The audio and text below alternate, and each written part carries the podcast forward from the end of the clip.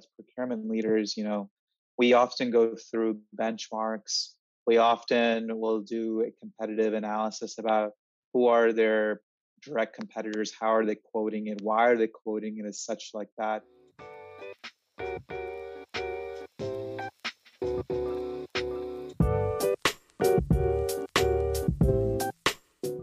Welcome to The Buy Side, hosted by Vendr, where we interview finance and procurement experts from leading companies on negotiation, innovation, and more in a quick, digestible way. In our second episode, we talked to Omar Ghani, Reddit's first ever procurement leader, about the biggest challenges he's faced in SaaS negotiations and the tactics he uses to avoid them. Let's jump right in. What are some of the biggest challenges that you faced in SaaS negotiations you've run? And how now, looking forward, how do you try to avoid them? Yeah, absolutely. So I think one of the main things that I always come across with is is deadlines. If something is due two weeks from now and it's a renewal, you've already lost a lot of negotiation leverage. So that's one. The two is the black box about what is the value of this. So as procurement leaders, you know, we often go through benchmarks. We often will do a competitive analysis about who are their direct competitors, how are they quoting it, why are they quoting it as such like that. It, eh, you know, and then three is that we're also trained as financial experts to dissect uh, the P&L of an organization, and then we even go so far to understand how much they're investing in R&D.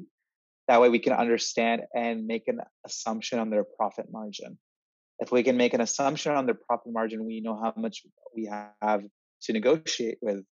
But I think at the end of the day, when we go into the negotiation, we have a certain expectation. This the sales agent will almost quote you 2x, 2.5x. And then you have to some they'll try to meet you in a middle ground and you're not even happy with the middle ground option. So I think this is the challenging part is that what is the right benchmark? And you know in, as a procurement leader you're you're handling 500 things in a day. So are you going to contact 10 procurement people in your network? No you're going to probably contact one to two max. And is that benchmark even even credible? And the best way that i can ex- describe it is that or i can give an analogy to it is that imagine that you are running a survey. Now, you need to have a certain sample population for that survey to be credible. Now, in Vendr's case, you're increasing your sample population where your survey results are getting more accurate. But if I'm only going to pick one survey result out of a response set of 100, isn't that survey skewed? And I think this is the problem that we have. And so we use other metrics, we use other things, but at the end of the day, there's not, there's never a clear picture about what a true value of a product can be and it has it gets very messy because there's certain products that were purchased on february 1 then there were certain products that were purchased on on december 31st because then they got the 98% mercedes discount of the year mm-hmm. so you, it's you have to and i think this is the hard part about how you kind of prepare for all of these sort of things mm-hmm.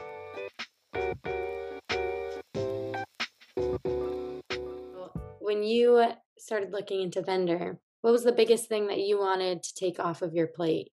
Yeah, I actually wouldn't even say take off my plate. I'm deeply passionate about strategic sourcing. I'm deeply passionate mm-hmm. about ensuring that an organization gets the best investment at a really a great re- uh, return and economic value. Everything costs money to make an organization successful.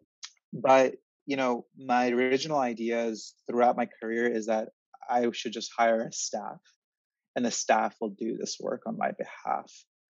But the more I started thinking thinking about it is that in order to build what I call a strategic sourcing team versus a buyer team, a buyer team will do your everyday negotiations. And I thought, what better way than Vendr to do this because they're the subject matter experts of being a buying team.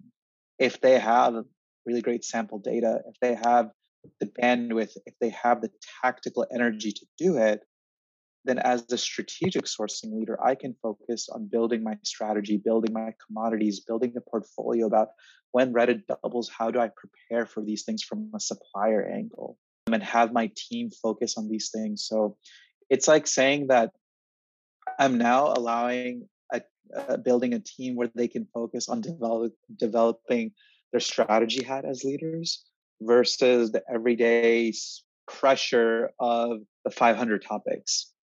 And so your ability to focus, your ability to uh, get results done accelerates now because now you're taking away the noise of the everyday this thing is due tomorrow this thing is due this thing has a renewal auto renewal in eight days i have to act on this it's like no we're going to advise Vendr we're going to kind of let them know what, what our desired goals are but we're going to have a strategic buying team do our do the work that we want to build in our overall strategic sourcing department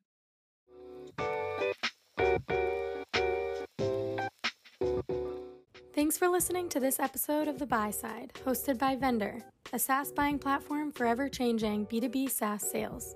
Curious how we can help your company save on SaaS? Get a free savings analysis today by visiting us at vendr.com slash save. See you next time.